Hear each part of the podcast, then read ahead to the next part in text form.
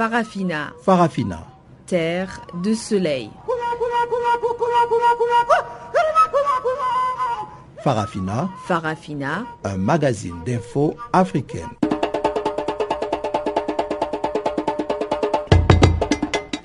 Présentation Pamela Kumba.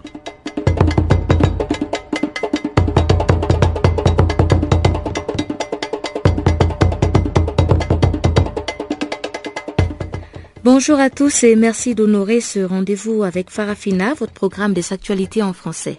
Tumelo Mukwena assure la mise en onde de ce programme dont voici les titres.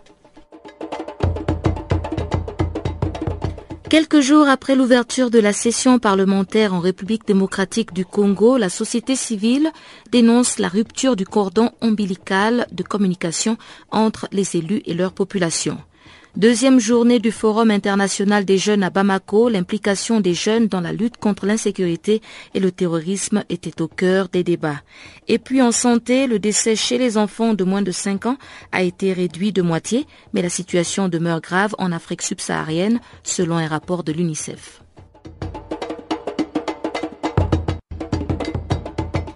Comme d'habitude, le bulletin des actualités vient démarrer ce programme.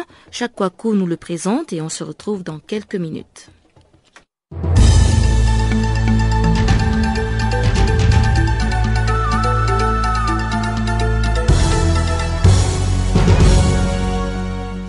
Bonjour, le Drian sonne euh, l'alerte contre les djihadistes. François Hollande et Jean-Yves Le Drian sont passés en mode commando dans la perspective d'une action militaire en Irak, mais peut-être aussi en Libye. Outre la visite très médiatisée du président français à Bagdad le 12 septembre, il était prévu que son ministre de la Défense se rende plus discrètement dans les Émirats arabes unis dans la matinée du 15 septembre avant dans l'après-midi et jusqu'au lendemain matin de rejoindre l'Égypte où il s'est entretenu avec le président Abdel Fattah al-Sisi. À Abu Dhabi, comme au Caire, il n'a pas été seulement question de l'Irak. Depuis quelques semaines, le gouvernement français tente en effet d'alerter la communauté internationale sur l'extrême fragilité de la Libye et il compte sur les Émiratis et les Égyptiens pour participer à une hypothétique intervention militaire. Selon une source proche du ministre, les Tunisiens et les Tchadiens ont déjà appelé à l'aide et l'Algérie, où le chef d'état-major français, le général de Villiers, devait se rendre du 13 au 15 septembre, est très inquiète. La dite intervention n'est toutefois pas pour demain. Nous ne disons pas on va partir en guerre. Nous disons qu'il faut s'y préparer, explique un proche du ministre. Toujours en Libye, euh, Libye-France, un cousin de Kadhafi accuse Sarkozy d'avoir perçu des fonds du guide en 2007. Une semaine après l'annonce de son prochain retour à la vie politique, Nicolas Sarkozy est une nouvelle fois accusé d'avoir bénéficié du soutien financier de l'ancien raïs libyen Muammar Kadhafi lors de sa campagne présidentielle de 2007. Cette fois, c'est le témoignage d'Ahmed Kadhaf al-Dam qui vient conforter les soupçons passants pesant plutôt sur Nicolas Sarkozy. Dans cette interview publiée mercredi 17 septembre par l'hebdomadaire L'Express, cet ancien haut dignitaire libyen revient entre autres sur une conversation qu'il aurait eue avec son cousin Muammar Kadhafi. En octobre 2005, à Tripoli, Nicolas Sarkozy, ministre de l'Intérieur, avait débarqué en visite officielle pour nous vendre des armes et du matériel de surveillance. Il avait retrouvé Kadhafi sous la tente pour discuter en tête à tête. Quand il est reparti à l'aéroport, je rejoins Muammar. Nous sommes sortis, nous promener dans le jardin, il m'a parlé de Nicolas Sarkozy, explique Ahmed Kadhaf Al-Dam. Moi-même m'expliquait que nous ne pourrions jamais construire une puissance africaine autonome si nous n'instaurions pas d'excellentes relations avec la France. Il me disait ceci, nous devons aider Sarkozy à devenir président. Il nous faut un ami à l'Élysée, rapporte-t-il. Moi, parlait plutôt d'un soutien financier. Il parlait en même temps d'un soutien politique et d'un soutien médiatique. Il était prêt à engager tous les moyens pour que Sarkozy soit élu s'il avoue ne pas savoir euh, plutôt le montant qui aurait été versé à l'ex-président français Ahmed Kadhaf al-Dam assure que d'autres sources libyennes confidentielles lui ont confirmé ses financements secrets. En Algérie, Rachid Nekraz contre le FLN. L'homme d'affaires Rachid Nekraz aime faire parler de lui. En juin, il porte plainte contre Amassa Adani, le secrétaire général du FLN, auprès du tribunal de grande instance TGI de Paris pour détournement de fonds et blanchiment d'argent. La cause, la presse venait de révéler le patrimoine que posséderait l'ex-président de l'Assemblée nationale dans la capitale française. Se saisissant de l'affaire, Nekaz accuse son compatriote Amar Saadani d'avoir illégalement transféré de l'argent d'Algérie vers des comptes en France pour y acquérir des biens immobiliers, notamment dans le quartier chic de Neuilly-sur-Seine. Un nouveau rebondissement survient avec l'audition le 21 août du patron du FLN par la police judiciaire française. Mais pour l'heure, si ni Saharani ni le parquet parisien ne confirment cette audition, n'est qu'à d'y réfléchir avec ses avocats à la suite à donner à sa plainte.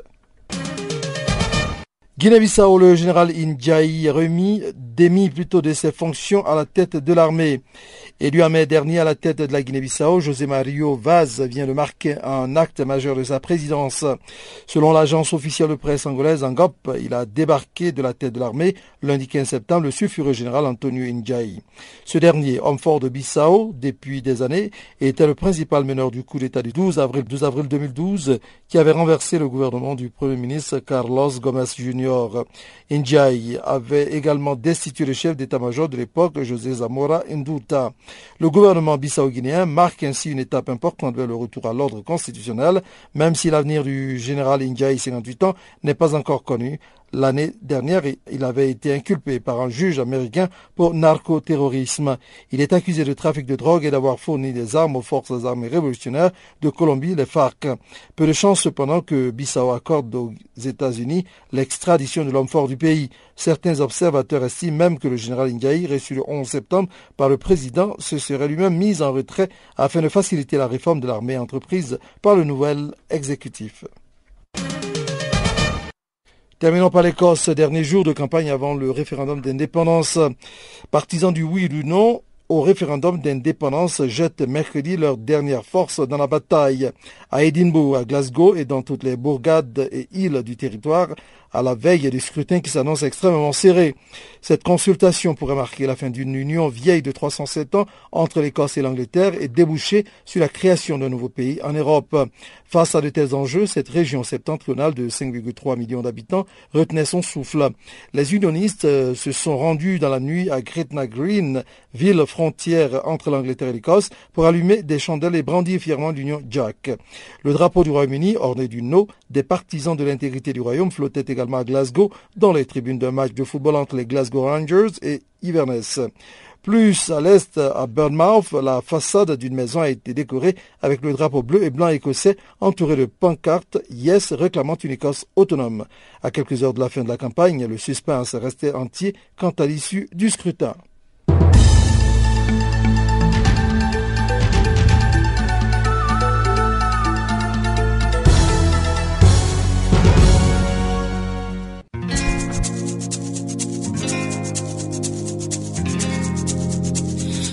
Vous écoutez Farafina, un programme en français sur Canal Afrique émettant de Johannesburg.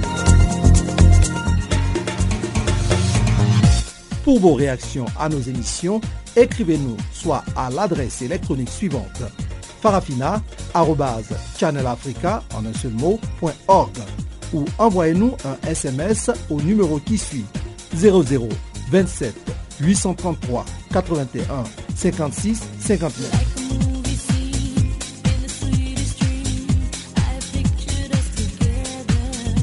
Notre adresse électronique farafina.channelafrica ou par SMS 0027 833 81 56 59. Rebonjour, la grande actualité. En République démocratique du Congo, quelques jours seulement après la rentrée parlementaire, la société civile a dénoncé la rupture du cordon ombilical entre les élus et le peuple. La session parlementaire qui s'est ouverte lundi à Kinshasa doit aborder l'épineux problème de la révision de la Constitution et le budget. La société civile congolaise, qui a de nombreuses attentes, estime que plusieurs élus n'ont pas communiqué avec leur population. Maître Omar Kavota, vice-président et porte-parole de la société civile du Nord Kivu, membre du groupe de travail, nous en dit plus. Avant tout, il faut dire que nous avons réalisé que c'est sur fond de l'exception qu'il s'est observé le vacances parlementaire parce que au niveau de la société civile, nous avons réalisé que le député venu en vacances dans les provinces, en tout cas, n'ont pas représenté un tiers de ces élus dans leur milieu.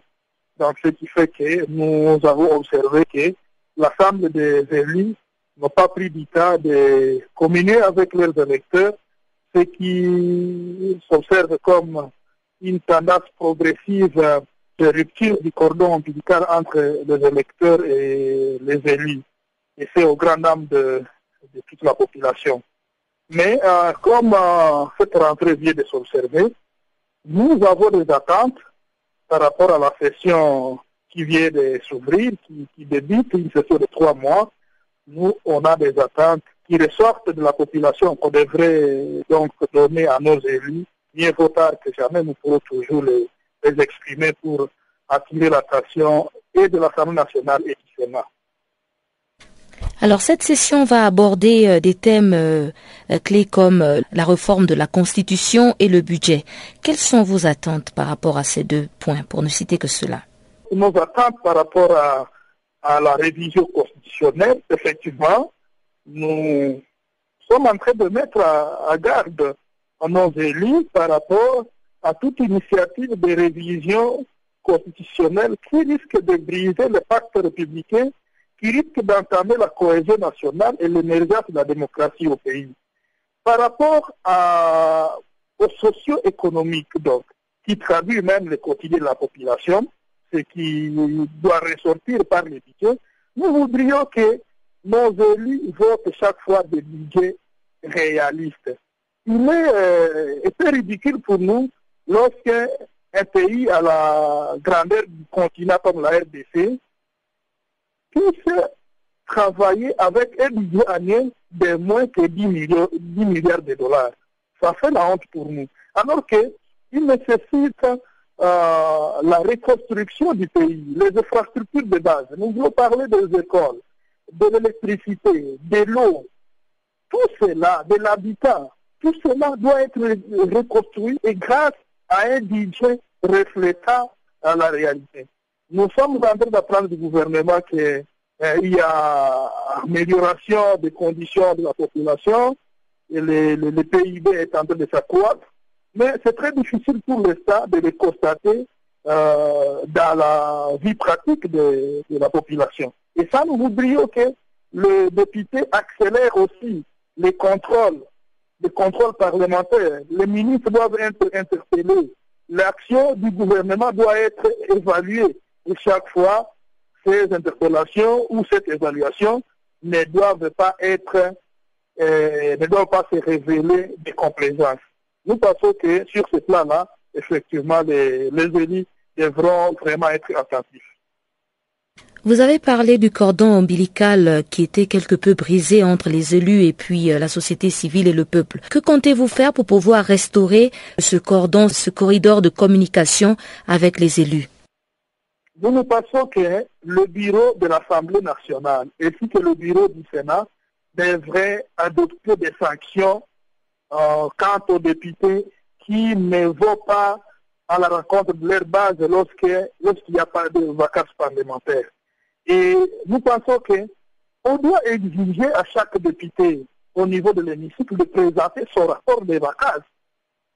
nous avons été surpris de voir que nombreux élus ont choisi de rester à Kinshasa, la capitale du pays, au lieu de, de, rentrer dans leur base pour rendre compte.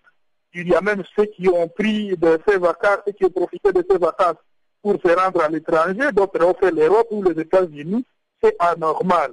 Et nous, au niveau de la société civile, nous sommes en train d'interpeller tous ces élus et nous pensons que le bureau de l'Assemblée nationale et le bureau du Sénat pourront tirer toutes les conséquences qui résultent de ces comportements qu'il faut à tout prix décourager. Nous avons des problèmes, par exemple, sur le plan sécuritaire, le problème de démarcation de nos frontières avec les, pays voisins. Il y a des questions brillantes comme l'assassinat du fait général Mamadou Ndala et aussi les circonstances ayant entouré la mort du, du général euh, Baouma Ambamba, chef de la 8e région militaire. Et lorsqu'on a vacances parlementaires, c'est pour comprendre effectivement qu'est-ce que la population veut pour trouver des solutions à ces questions. Nous passons aujourd'hui est temps que euh, le bureau euh, des deux chambres du Parlement sanctionne ces élus qui ne faut qu'être à Kinshasa ou en Europe alors qu'ils doivent être dans les circonscriptions lors des vacances. Et toujours avec Maître Omar Kavota, allons examiner un rapport sur la mise en œuvre de l'accord cadre et de la résolution 2098. Ce rapport publié ce mercredi a été élaboré par une coalition des associations de la société civile congolaise, dont la Voix des sans-voix pour les droits de l'homme et les organisations membres du groupe de travail pour le suivi de la mise en œuvre de l'accord cadre et de la résolution 2098 de 2013 du Conseil de sécurité donc Maître Omar Kavota, vice-président et porte-parole de la société civile du Nord Kivu et membre du groupe de travail, revenir sur cette évaluation à mi-parcours. Madame, encore du chemin à faire parce que c'est plus d'une année que les États de la sous-région se sont engagés à observer certaines prescrits à la suite de la signature de l'accord cadre à Addis Abeba le 24 février de l'année dernière mais il s'observe que euh, bien qu'on ait enregistré certaines avancées, en tout cas, beaucoup reste à faire. Et c'est pourquoi nous avons choisi d'intituler euh, notre rapport, mise en œuvre de l'accord cadre et la résolution 2098, encore du chemin à faire. Parce que la réalité sur le terrain, en RDC comme dans la sous-région, peut montrer qu'en réalité, il y a encore beaucoup à faire. On a enregistré des avancées, mais des ratés aussi, et nos attentes sont encore nombreuses sur ce plan. Est-ce qu'on peut revenir un peu sur euh, quelques-unes de ces avancées que vous avez notées? Oui, nous avons réalisé qu'au niveau de la RDC, il s'est observé que les autorités ont fait des progrès quant à ce qui est de la restauration de l'autorité de l'État, particulièrement à l'est du pays. Ça, nous l'avons noté avec la débâcle du M23 et l'installation progressive de, de la police dans les zones libérées.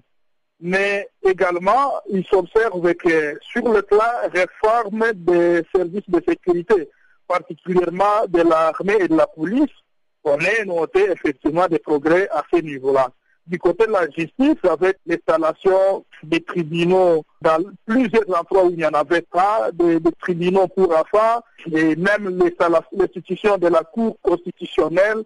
Donc il y a eu quand même des progrès sur le plan aussi des services de sécurité de la justice. Et aussi, nous avons réalisé qu'il s'est observé d'autres progrès notamment à ce qui est des promotions de la réconciliation nationale, parce que les États dans l'accord cadre, notamment la RDC, s'étaient engagés à promouvoir la réconciliation nationale et cette volonté de promouvoir la réconciliation nationale s'est observée avec l'organisation des concertations nationales à RDC, mais aussi la RDC s'est engagée à promouvoir la démocratie. Et c'est là encore où il y a euh, des chemins et comme nous disons qu'il reste encore à faire, c'est notamment sur certaines questions, par exemple sur ce plan-là, que nous voudrions observer plus de progrès au-delà de ce qui est fait maintenant. Outre ces avancées, le rapport note aussi les contradictions dans l'approche entre le gouvernement et la MONUSCO pour stabiliser le pays. Peut-on avoir quelques exemples de ces contradictions? Il s'observe que sur le plan de stabilité, il s'observe une certaine euh, contradiction dans les approches, effectivement. Pour le, gouvernement, par exemple, il est question, s'agissant de, de l'air, qu'on laisse à faire rebelles à pouvoir désarmer volontairement et ce qui a fait que le gouvernement, avec la SADEC, a accordé six mois à faire rebelles pour se désarmer euh, volontairement. Mais l'approche pour la MONUSCO était de poursuivre avec la traque parce que on regarde ce qui se passe sur le terrain, donc euh, ne croit pas à cette réduction volontaire de FDLR. Aujourd'hui, on est en train de, voir que euh, cette réduction patauge, donc ça évolue pratiquement à pas de tortue. Sur ce niveau-là, les approches entre hein, la MONUSCO et le gouvernement, en tout cas, ne s'accordent pas euh, s'agissant de, de la formule d'anéantissement des groupes armés particulièrement de la question FDLR. Mais aussi, à notre niveau, nous réalisons, parce que nous parlons aussi des approches, l'émergence de la démocratie, avec la ferme volonté du gouvernement qui est en train de se lire à travers les lignes de citer le Parlement à la révision constitutionnelle notamment. Nous nous pensons que de telles initiatives risquent de menacer la démocratie au pays. Et c'est à ce titre que dans notre rapport, nous interpellons effectivement le gouvernement et euh, à pouvoir plutôt fournir des efforts. Au niveau de la région, vous savez qu'en ce jour, depuis la signature de l'accord cadre, l'Ouganda et le Rwanda hébergent les éléments du M23 sur leur territoire. C'est là en contradiction avec ce qui est à, ce qui quoi ils sont à Addis Abeba. Nous, nous également à cette euh, façon de faire qui doit interpeller la communauté internationale parce que les États de la région, ainsi que la RDC, doivent respecter les engagements pour que la paix et la sécurité soient durables dans le pays et dans la région. Farafina. Farafina. Terre de soleil. Farafina. Farafina. Un magazine d'infos africaine. Bamako, la capitale malienne, a abrité depuis mardi un international forum des jeunes. Euh, ce forum réunit 300 jeunes africains sur le thème Paix et sécurité au Sahel. Cette rencontre de trois jours est une plateforme de débat sur les crises sécuritaires dans l'espace sahélo-saharien et le développement du continent. Au deuxième jour de cette rencontre, on fait le point avec un des organisateurs, Amadoum Diko, président de l'Association nationale des jeunes économistes du Mali. En fait, euh, il y a 300 jeunes déjà qui, sont revenus, qui sont venus à Bamako de toutes les régions sahéliennes qui partagent euh, ensemble ce fléau de l'insécurité au Sahel. Et, et l'idée que nous puissions avoir euh, une vision claire, une vision des jeunes par rapport à ce fléau et que nous puissions faire des préconisations claires à l'endroit de nos pouvoirs publics au niveau de la zone sahélienne. Parce que si nous regardons ce forum euh, qui vise quand même à, à informer notre opinion, qui soit notre opinion au niveau national ou bien au niveau sous-régional par rapport à ces enjeux. Aujourd'hui, on ne peut pas parler de développement sans parler de sécurité. Et lorsqu'on parle de développement, l'une des problématiques qui nous touche à cœur, c'est la problématique de l'emploi. Et aujourd'hui, les jeunes sont désœuvrés, les jeunes sont manipulés par ces, ces par ces terroristes, etc., qui mobilisent ces jeunes à leur actif. Donc, également, on se dit qu'au niveau de la sous-région sahélienne et voire de l'Afrique en général, la force de notre sous-région, c'est que c'est une sous-région qui a une population essentiellement jeune. Donc, les jeunes doivent être au cœur de l'ensemble des politiques, allant vers la stabilité et au développement. Donc c'est pourquoi nous avons initié ce forum qui vise non seulement à ce que la jeunesse s'approprie la question, mais fasse des, des préconisations claires allant vers la résolution définitive de ce conflit. C'est la première fois qu'on entend parler d'une implication aussi massive des jeunes en Afrique. Qu'est-ce qui a motivé cette organisation et pourquoi c'est aujourd'hui qu'on entend parler des jeunes Africains qui veulent faire quelque chose contre l'insécurité, contre le terrorisme sur leur continent? Oui, en fait, euh, justement, c'est ce que je disais tout à l'heure. L'Afrique est un continent très jeune. Et l'initiative, c'est vrai, est une initiative malienne, une initiative malienne ouverte à toute, toute l'Afrique et principalement à la zone sahélienne qui partage tous ensemble ce projet. Donc, du coup, nous avons souhaité que nos collègues qui sont venus de toute la sous-région sahélienne viennent ici à Bamako, échangent avec nous, partagent leurs idées, que qu'à Bamako puisse euh, naître un appel un appel à l'endroit de tous nos dirigeants, des dirigeants au niveau de la zone sahélienne, cette volonté de stabilité et que on se dit que les enjeux sont ailleurs. Les enjeux ne sont pas seulement qu'il y ait cette guerre, etc. Aujourd'hui, nous pensons au rayonnement économique de nos États, nous pensons à l'intégration, nous pensons à l'éducation, nous pensons à la promotion de l'emploi. Voici les enjeux sur lesquels on doit se battre. Et cette insécurité qui, nous a été imposée, il faudra vraiment que nous puissions trouver une solution pour, pour s'en débarrasser. Voilà. Et qu'est-ce qui, selon vous, fait en sorte que, auparavant, les jeunes ne, s'impliquaient pas dans de tels problèmes, que ce soit dans leur pays ou bien euh, d'une manière générale en Afrique?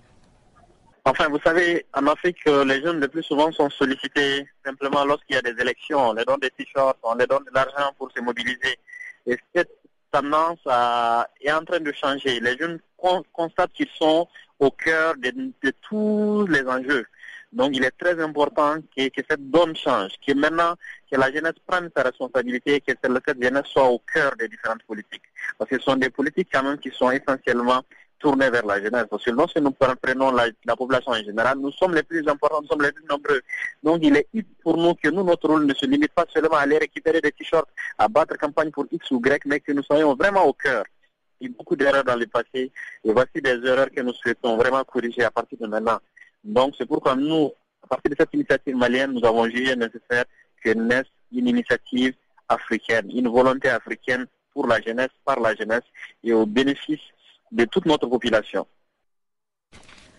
Au Niger, des députés de l'opposition ont décidé de porter plainte contre X suite à l'achat d'un avion présidentiel par leurs autorités.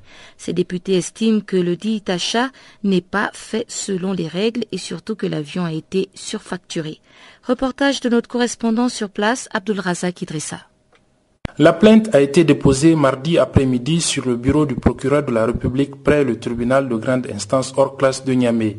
Pour les parlementaires de l'opposition, l'objectif de l'inscription budgétaire qui a servi à l'achat de cet avion était certes un avion, mais pas de type civil.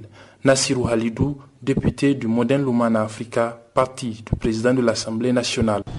Nous, on avait inscrit bien 21 milliards pour l'achat d'un avion militaire il, est mis, il, a été dit acquisition matériel de transport, entre parenthèses, avion militaire. Le Mont Grébou n'est pas un avion militaire, il ne, va, pas la chasse, il ne va pas la guerre. C'est pas ça la preuve? De ça. C'est le, le, journal officiel, c'est le, journal de l'État du Niger. Et ce que nous disons, ça c'est du vol et c'est un détournement d'objectif. Ils ont volé l'argent des militaires, ils ont volé le peuple nigérien, ils ont détourner l'argent du peuple nigérien. Et là, on a déposé une plainte contre X pour détournement d'objectifs de 21 milliards. L'avion tout neuf a été acheté en 1998 à 16 milliards. Et cette année en 2014, ironie du sort, il l'achète à 20 milliards. Est-ce que vous savez à qui on a, on a donné le marché de l'avion? C'était de l'entourage du président de la République, un parent très proche du président de la République. Une inquiétude tout de même sur la suite qui va être réservée à cette plainte par le parquet. Le parquet a l'habitude, à travers les journaux, de s'auto-saisir. N'est-ce pas? Maintenant, nous, personnellement, les députés d'opposition, on saisit le parquet pour vol et, détournement, n'est-ce pas, d'objectifs du peuple nigérien de 21 milliards. C'est nous qui l'avons saisi et il est obligé de regarder notre C'est une plainte. Ce n'est pas une dénonciation, c'est une plainte. Il est obligé de donner une suite. En toute sincérité, moi, je n'ai pas confiance au procureur de la République. Honnêtement, je n'ai pas confiance. Voilà un procureur qui, demande la levée d'un député, d'un député alors, alors même que le dossier est dans la main d'un juge d'instruction. Il s'auto-saisit, il demande la levée de son immunité sans que le juge d'instruction lui-même nous le demande. Et pourquoi je dis je n'ai pas confiance en lui S'il ne donne pas une issue favorable, on va la, saisir la avec condition de, de partie civile. Tous les regards sont donc tournés vers le bureau du procureur de la République près le tribunal de grande instance hors classe de Niamey. Razak Idrissa à Niamey pour Canal Africa. Et sans plus tarder, on retrouve Jacques Coaco pour le bulletin des actualités économiques du jour.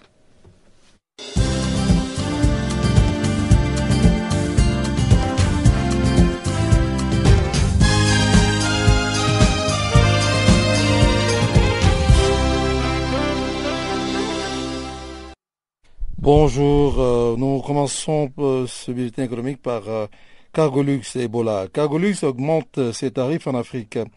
À partir du 1er octobre, la compagnie de transport cargo luxembourgeoise Cargolux va augmenter les tarifs au kilo appliqués pour les livraisons de marchandises à, vers et depuis le continent africain, rapporte le site d'information spécialisé Lloyd Loading List.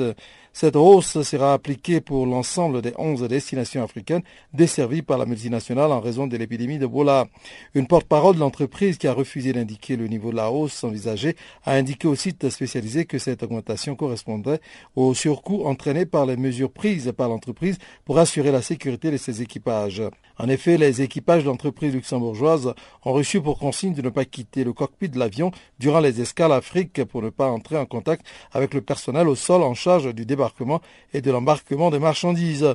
Mieux, la compagnie a décidé de déployer des équipes doubles sur chacun de ses vols en Afrique. Ceci s'explique par le fait que les équipes qui en temps normal se seraient reposées dans les hôtels locaux durant les escales doivent désormais alterner les rotations et prendre leur pause sur le pont supérieur des aéronefs.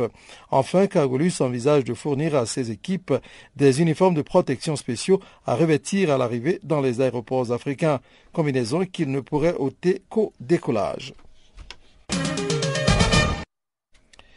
En Côte d'Ivoire, au risque investit 6,5 milliards de francs CFA dans un terminal gazier.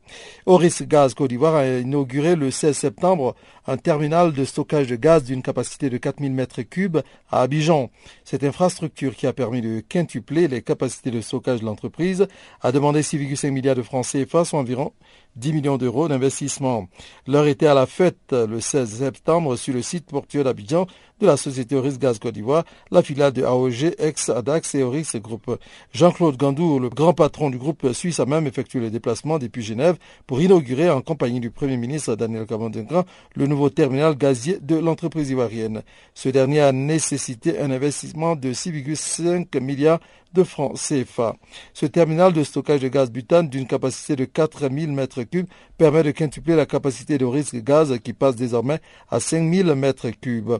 L'entreprise a investi plus de 7 milliards de francs CFA en Côte d'Ivoire entre 2005 et 2013, notamment dans la mise en place de son réseau de distribution et dans la réhabilitation de son centre de stockage de Boaké, c'est dans le centre du pays, d'une capacité de 1100 tonnes. Sanctions de l'Union européenne contre la Russie. Mugabe soutient Moscou. À l'issue d'un entretien accordé mardi à Sergei Lavrov, le ministre russe des Affaires étrangères, le président zimbabwéen Robert Mugabe a apporté son soutien à Moscou, qualifiant d'illégales les sanctions imposées à la Russie par l'Union européenne et les États-Unis. Si des sanctions doivent s'appliquer, elles doivent être approuvées par les Nations unies et celles qui ont été imposées à la Russie n'ont pas été approuvées, a-t-il dénoncé après avoir reçu à Harare Sergei Lavrov, ministre russe des Affaires étrangères, venu sceller des accords commerciaux, militaires et techniques entre la Russie et le Zimbabwe. Ce sont des sanctions illégales, a répété Robert Mugabe. Une part de notre communauté internationale méprisant la loi cherche à dominer le reste du monde et nous disons non. Terminons par euh, cette information relative à la BAD et le Japon. La BAD et le Japon mobilisent 300 millions de dollars pour le secteur privé africain. La Banque africaine de développement, la BAD donc, a reçu un prêt concessionnel de 300 millions de dollars du Japon pour l'appui au secteur privé en Afrique. L'accord a été signé le 12 septembre à Abidjan par Donald Kaberuka, président de la BAD, et Susumu Inov, ambassadeur du Japon en Côte d'Ivoire. Cette coopération s'inscrit dans le cadre de l'initiative d'assistance renforcée au secteur privé en Afrique, en abrégé EPSA, un programme développé conjointement par la BAD et le Japon qui vise à mobiliser des ressources et développer des partenariats pour appuyer le développement du secteur privé en Afrique. Lancé en 2005 lors du sommet du G8 de Glen Eagles en Écosse, l'EPSA a trois composantes. L'accélération du financement pour le secteur public, le soutien au fonds d'assistance au secteur privé africain, FAPA, lancé en 2010, et les prêts au secteur privé. L'accord signé à Abidjan est le troisième prêt consenti par le Japon dans le cadre de cette initiative. En février 2007, l'agence japonaise de coopération a ouvert une ligne de crédit de 11,5 milliards de yens, soit environ 100 millions de dollars, à taux concessionnel en faveur de la BAD. En mai 2008, le pays du soleil levant a accordé un prêt concessionnel de 32,1 milliards de yens, soit environ 300 millions de dollars, à l'institution financière multilatérale pour appuyer le secteur privé africain.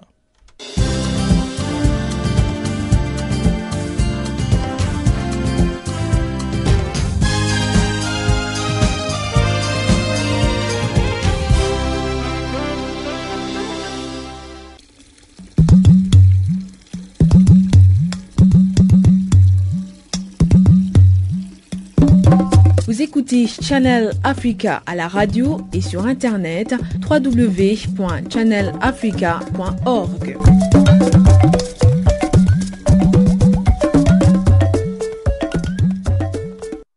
Dossier Ebola, les Nations Unies ont lancé mardi un appel de fonds d'un milliard de dollars pour lutter contre cette épidémie qui continue à faire des ravages en Afrique de l'Ouest. Il s'agit de près du double des fonds déjà demandés le mois dernier, étant donné que les besoins sont estimés à dix fois plus. Sur le terrain, l'épidémie continue donc de se propager de manière exponentielle. Le dernier bilan publié lundi par l'OMS fait état de 2461 morts sur 4985 personnes contaminées. Le Libéria demeure le pays le plus durement touché avec 1224 décès. Explication de Stefano Poretti, directeur des opérations d'urgence du Programme alimentaire mondial, au micro d'Alpha Diallo de la radio des Nations Unies.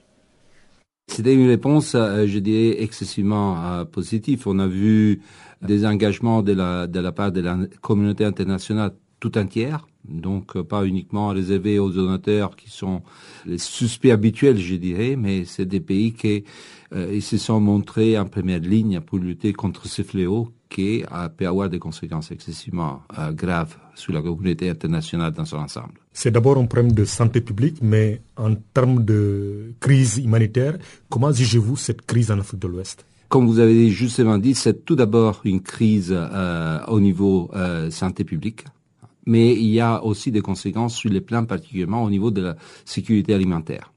Euh, les populations qui sont obligées d'être en quarantaine ont des difficultés évidemment d'accéder à l'air euh, clos des, des, terres pour pouvoir les cultiver correctement. Les accès, les mouvements d'une ville à l'autre devient euh, un peu plus difficiles, d'autant plus que la communication, les infrastructures ne sont pas dans ces pays toujours à la hauteur. Donc il y a un problème évidemment aussi de sécurité alimentaire à court terme pour les populations qui ne peuvent pas avoir accès au marché et un problème potentiellement en futur si les gens ne pourront pas avoir accès à la cultivation des terres. Et quel a été le message principal des organismes humanitaires comme le PAM à l'encontre des États membres par rapport à vos besoins les plus urgents? Les besoins les plus urgents, comme pour les, programmes du PAM, envisagent toucher à peu près 1 300 000 personnes dans les trois pays. Plus ou moins partagés, si vous voulez, les nombres, c'est grosso modo, sont équivalents dans les trois pays. Euh, c'est pas une décision départagée, mais c'est basé sur les besoins de la population. Et on a un aspect, une attention qui est euh, qui se développe sur trois différents paliers. Les premiers paliers, c'est évidemment donner de l'assistance alimentaire aux gens directement, indirectement, qui se trouvent dans les hôpitaux et à les familles qui sont touchées.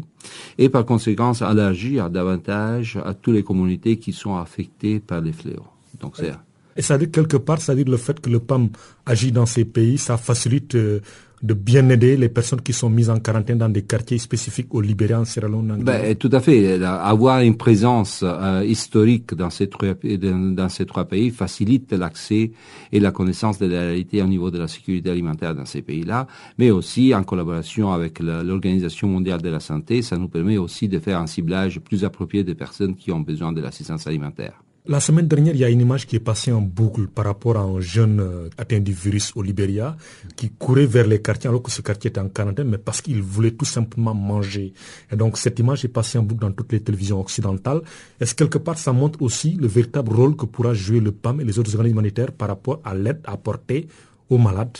Absolument. Euh, c'est une image très frappante et choquante parce que ça, ça démontre effectivement que des pays qui jusqu'à euh, pas très longtemps, pas avant la, euh, la, le déclenchement de la, de la crise du virus Ebola, c'est des pays qui avaient de l'accès à la, au marché, la population avait un accès au marché. Ce qui signifie qu'un enfant qui court pour chercher de la nourriture, c'est toujours frappant, mais ça devient encore plus flagrant d'un moment que on se rend compte que certaines infrastructures qui auparavant pouvaient fonctionner ne sont pas en mesure de pouvoir assurer les mêmes niveaux de fonctionnement comme il était dans les passés. Au-delà de l'assistance euh, alimentaire que le PAM apporte à ces pays, l'autre apport du PAM, c'est par rapport à la logistique, surtout par rapport à l'aviation. On sait que beaucoup de pays n'ont plus de vols, beaucoup d'avions ont boycotté ces pays. Aujourd'hui, quel sera aussi l'apport du PAM par rapport à ces zones qui sont devenues inaccessibles? Tout d'abord, bon, je dirais pas les boycottages euh, parce que c'est un terme un peu plus, disons qu'il y a des, des, des, problèmes, des, des, euh, des soucis qui se font pour voyager dans certains endroits. Donc c'est pas tout à fait un boycottage, je pense. Mais disons au niveau du PAM, euh, comme il est dans les mandats, euh, on a on a immédiatement mis en, en fonctionnement ce qu'on appelle les avions humanitaires pour le système des Nations Unies, et on a déjà déployé deux avions plus un hélicoptère. Hélicoptère qui est basé à Morovia et qui permet donc de faire des fonctionnements à l'intérieur du pays. Les avions, au contraire, sont basés à Conakry et qui aura comme tâche celui de s'occuper de la du mouvement intra-région. Comme j'avais annoncé aujourd'hui, euh, le Sénégal a donné l'autorisation également au vol de UNAS, ah, ça c'est l'acronyme pour les vols du PAM, a donné l'autorisation à utiliser un espace à l'aéroport de, de, Dakar qui nous permettra par conséquent aussi de faire pas seulement des vols à l'intérieur des trois pays, mais aussi permettre euh, d'utiliser Dakar comme un escale pour ensuite pouvoir euh, voyager au niveau international. Rapport de l'UNICEF sur la mortalité infantile, le taux de décès a été réduit de moitié, même si l'Afrique subsaharienne demeure une zone élevée. Reportage.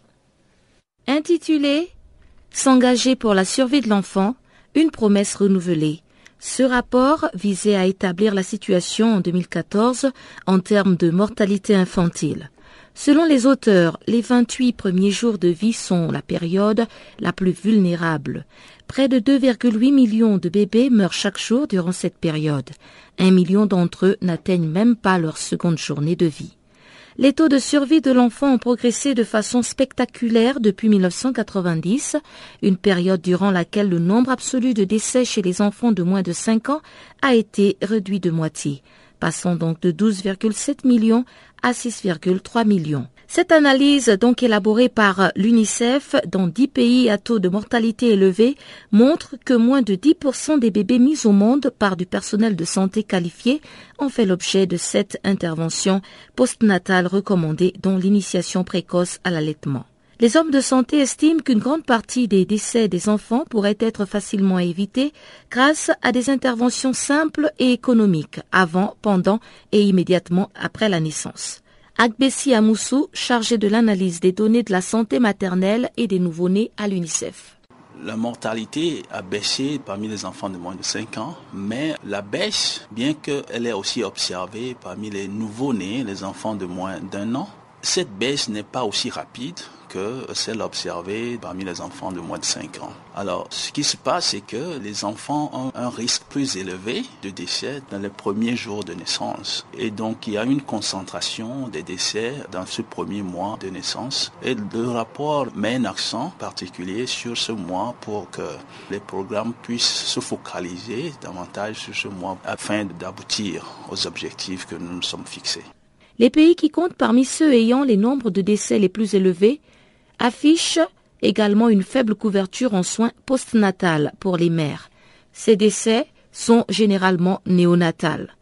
En Éthiopie, 84 000 décès, couverture de 7%. Le Bangladesh, 77 000 décès, ce qui équivaut à 27% de couverture. Nigeria, 262 000 décès, 38%. Et Kenya, 40 000 décès pour 42% de couverture postnatale. Les enfants nés des mères âgées de moins de 20 ans et de plus de 40 ans ont des taux de mortalité plus élevés. De plus, le rapport montre que le niveau d'éducation et l'âge de la mère ont une influence importante sur les chances de survie de son nourrisson. Les taux de mortalité néonatale chez les mères sans éducation scolaire sont près de deux fois plus élevés que chez celles ayant fait des études secondaires et plus. Parmi les conclusions importantes de cette étude, l'UNICEF note qu'environ la moitié des femmes n'obtiennent pas le nombre minimum recommandé de quatre visites prénatales durant leur grossesse. L'étude révèle également que les complications au moment de l'accouchement sont responsables d'environ un quart de l'ensemble des décès néonatals dans le monde. En 2012, un bébé sur trois est arrivé au monde sans l'apport d'une aide médicale appropriée. Cela représente environ 44 millions de nourrissons. Les observations factuelles montrent qu'en commençant l'allaitement au sein, dans la première heure qui suit la naissance, on diminue les risques de décès néonatal de 44%. Pourtant, moins de la moitié de la totalité des nouveau-nés de la planète recueillent les avantages d'un allaitement au sein immédiat. Selon l'étude de l'UNICEF, la qualité des soins est souvent nettement défaillante, même pour les mères et les bébés qui sont en contact avec le système de santé. Les inégalités, en particulier en ce qui concerne l'accès aux soins de santé, restent élevées dans les pays les moins avancés. Les femmes des foyers les plus riches ont presque trois fois plus de chances que celles des foyers les plus pauvres de mettre leur bébé au monde avec l'aide d'un soignant qualifié. Malgré cela, le rapport indique que les écarts en matière de mortalité chez les moins de 5 ans diminuent régulièrement. Dans chaque région, sauf en Afrique subsaharienne, la part de mortalité chez les moins de 5 ans dans les segments les plus pauvres de la société diminue donc plus vite que dans les segments les plus riches. De manière plus significative, à l'échelle mondiale, les populations pauvres font davantage de progrès en termes de survie de l'enfant que leurs compatriotes les plus riches. Parlons maintenant de sécurité alimentaire. La faim recule dans le monde, mais un être humain sur neuf souffre encore de la faim selon un rapport de la FAO publié mardi. James Teft, fonctionnaire principal chargé des politiques au bureau régional de la FAO pour l'Afrique à Accra, estime que la proportion de personnes sous-alimentées d'ici 2015 est à portée de main à condition que des efforts appropriés et immédiats soient intensifiés, selon donc James Teft. Le rapport a essayé de regarder les expériences en termes d'adresser les questions de la faim. Et je pense ce qui sort de ces expériences, il y avait un, autre, nombre de facteurs. Euh, et je pense que de manière générale, c'est l'environnement favorable ou propice aux initiatives contre la faim. Et je pense que dans ce contexte général, on voit des expériences telles que ce qui se passe au Brésil, en Bolivie, qui avaient vraiment un engagement politique soutenu au plus haut niveau. Et donc, euh, avec ça, ça a permis le démarrage des initiatives en faveur euh, des interventions contre la faim. Il y avait aussi l'établissement des mécanismes institutionnels et de gouvernance qui favorisent la coopération, la coordination interministérielle. Et encore les expériences au Brésil, en Indonésie, a été souligné dans le rapport. Troisièmement, il y avait la question de participation, une large participation de la population, euh, la société civile, le secteur privé, le membre du Parlement dans le processus. Et donc, euh, dans les analyses qui ont été faites, ça met en, exergue l'importance d'impliquer la population dans la formulation et la mise en œuvre de ces politiques. Et encore, en regardant les expériences dans ces différents pays, la, cohérence entre ce qu'on fait dans le secteur agricole relatif au secteur de santé, de commerce, etc., a été des expériences qui ont été à analyser dans le cadre du rapport. Au vu des tendances actuelles, l'objectif du millénaire pour le développement consistant à réduire de moitié la proportion des affamés pourra-t-il être atteint d'ici fin 2015 Je pense que dans le rapport, euh, c'est clair que ces objectifs de l'OMD, ça reste à, à portée de main.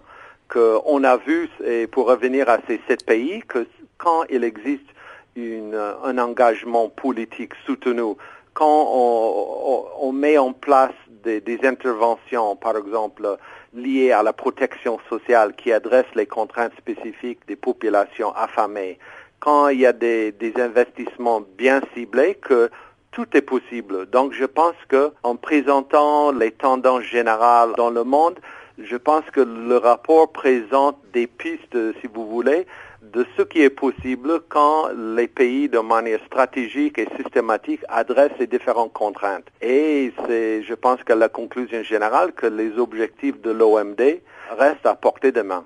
Et comment les gouvernements pourraient-ils intervenir pour améliorer la sécurité alimentaire dans leur pays? Je pense que, comme nous voyons dans beaucoup de pays et ce qui existe euh, encore, on voit dans les expériences des, sept pays, c'est d'abord c'est de traduire ces déclarations et l'engagement politique en actions concrètes. Donc par ça, on pourrait envisager plusieurs mesures et on voit ça surtout sur le continent africain. Il y a beaucoup d'activités dans ce sens. Donc c'est la question d'un environnement favorable ou propice euh, économique, social, culturellement, politique il y a des questions également d'investissement à la fois à l'agriculture et au système agroalimentaire, mais également des investissements dans diverses mesures de protection sociale. Et donc, euh, nécessairement, il y a une question d'utilisation du budget qui favorise euh, ces investissements. Je pense que c'est l'importance d'établir et de rendre fonctionnels les mécanismes efficaces de responsabilisation ou de redevabilité qui permettre les pays à suivre euh, les interventions et au, moins de, permettre les populations et les parties prenantes à se rendre compte. Et je pense qu'il y a également lié à ça, il y a la capacité des acteurs. Beaucoup d'interventions et d'efforts des gouvernements dans ce sens, mais ça doit être renforcé. Euh, J'aimerais aussi insister sur l'importance de baser les décisions de, liées au programme et des politiques sur l'information fiable sur les causes euh, des problèmes.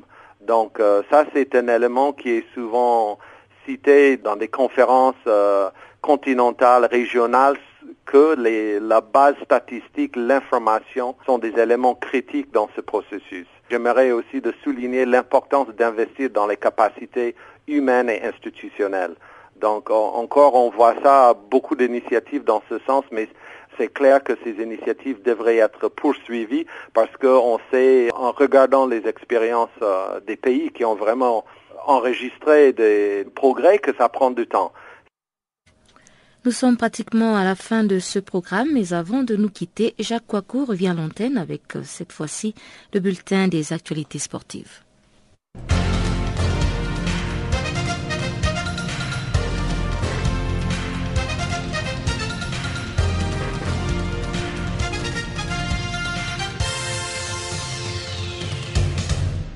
Bonjour, Cannes 2019 et 2021, les pays organisateurs connus ce samedi. Le grand jour, euh, ce sera vendredi. La Confédération africaine de football, la CAF, a choisi le 19 septembre pour examiner les dossiers des pays candidats à l'organisation des Cannes 2019 et 2021. Le comité exécutif de la CAF, organe chargé de ce travail, donnera 30 minutes à chaque pays candidat pour présenter et mettre en valeur son dossier. Les pays qui organiseront les Cannes 2019 et 2021 seront connus donc ce samedi. La Côte d'Ivoire, qui compte se défendre à fond, est candidate, tout comme le Cameroun, la Guinée, la Zambie, l'Algérie et l'Éthiopie. Mondial 2018 en Russie, des sélectionneurs rejettent l'idée d'un boycott. Des sélectionneurs et techniciens, parmi lesquels l'Espagnol Vicente Del Bosque et l'Allemand Joachim Lowe, ont rejeté mercredi à Saint-Pétersbourg l'idée d'un boycott du Mondial 2018 de football en Russie en raison du conflit avec l'Ukraine. Un boycott européen de la Coupe du monde de football et d'autres événements sportifs prévus en Russie avait été évoqué début septembre dans un document de travail des pays membres de l'Union européenne. L'idée d'un boycott de la Coupe du monde en Russie en 2018 n'aura jamais le soutien de la famille des sélectionneurs et entraîneurs de football, a déclaré le sélectionneur espagnol Vicente Del Bosque lors d'une conférence technique post-mondiale 2014 organisée à Saint-Pétersbourg. Nous essayons de rassembler les gens, pas de les séparer. Nous sommes des athlètes. Nous ne faisons pas de politique. Nous, soutenons ceux qui jouent au football, a-t-il ajouté. Je n'y crois pas une seconde, a abondé le directeur technique national français François Blacard. Le sélectionneur des champions du monde allemand Joachim Lowe a refusé d'évoquer de possibles sanctions contre la Russie. Je n'ai pas l'intention de commenter les appels ou décisions politiques, a insisté Lowe. La Russie est très motivée et a tout pour organiser une grande Coupe du Monde, a souligné le technicien allemand. Aubameyang est formel. Je n'ai jamais voulu et ne veux pas quitter Dortmund. Pierre-Emerick Aubameyang a été l'objet de quelques rumeurs lors du mercato estival. Serratine prétend un intérêt de l'AS Roma.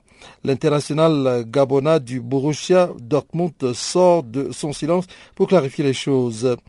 Malgré les rumeurs insistantes autour de son départ cet été, Pierre-Emerick Aubameyang n'a pas quitté le Borussia Dortmund et semble très heureux, notamment après avoir marqué mardi soir face à Arsenal en Ligue des Champions.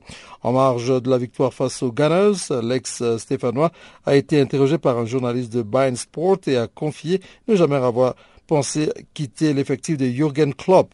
J'ai un contrat qui court jusqu'en 2018. Je n'ai jamais voulu et ne veux pas partir. J'avais été informé des approches en provenance d'Italie, mais cela ne m'intéressait pas, à laisser entendre Aubameyang. Terminons avec Karim Benzema. Les sifflets, pour moi, ce n'est pas un problème. Le tenant du titre a entamé la défense de son trophée de la meilleure des manières. Le Real Madrid s'est imposé 5-1 sur sa pelouse face aux faibles Suisses du FC Bâle. Karim Benzema et ses coéquipiers devaient se racheter face à son public du Santiago Bernabeu. En 37 minutes, la rencontre était pliée puisque le Real Madrid menait 4-0 suite à des buts de Sochi contre son camp, 14e minute, de Gareth Ball, la troisième, de Cristiano Ronaldo à la 31e minute et de James Rodriguez à la 37e. Seule consolation, Suisse d'Erlis Gonzalez sauvait l'honneur helvète en faisant 4-1 après une superbe action collective à la 38e minute. La deuxième période se déroulera sur un rythme de sénateur côté madrilène avec un dernier but de Karim Benzema, 79e. Le Français a inscrit le centième but du Real Madrid en Coupe d'Europe. L'international tricolore a pourtant été sifflé en début de rencontre par son public.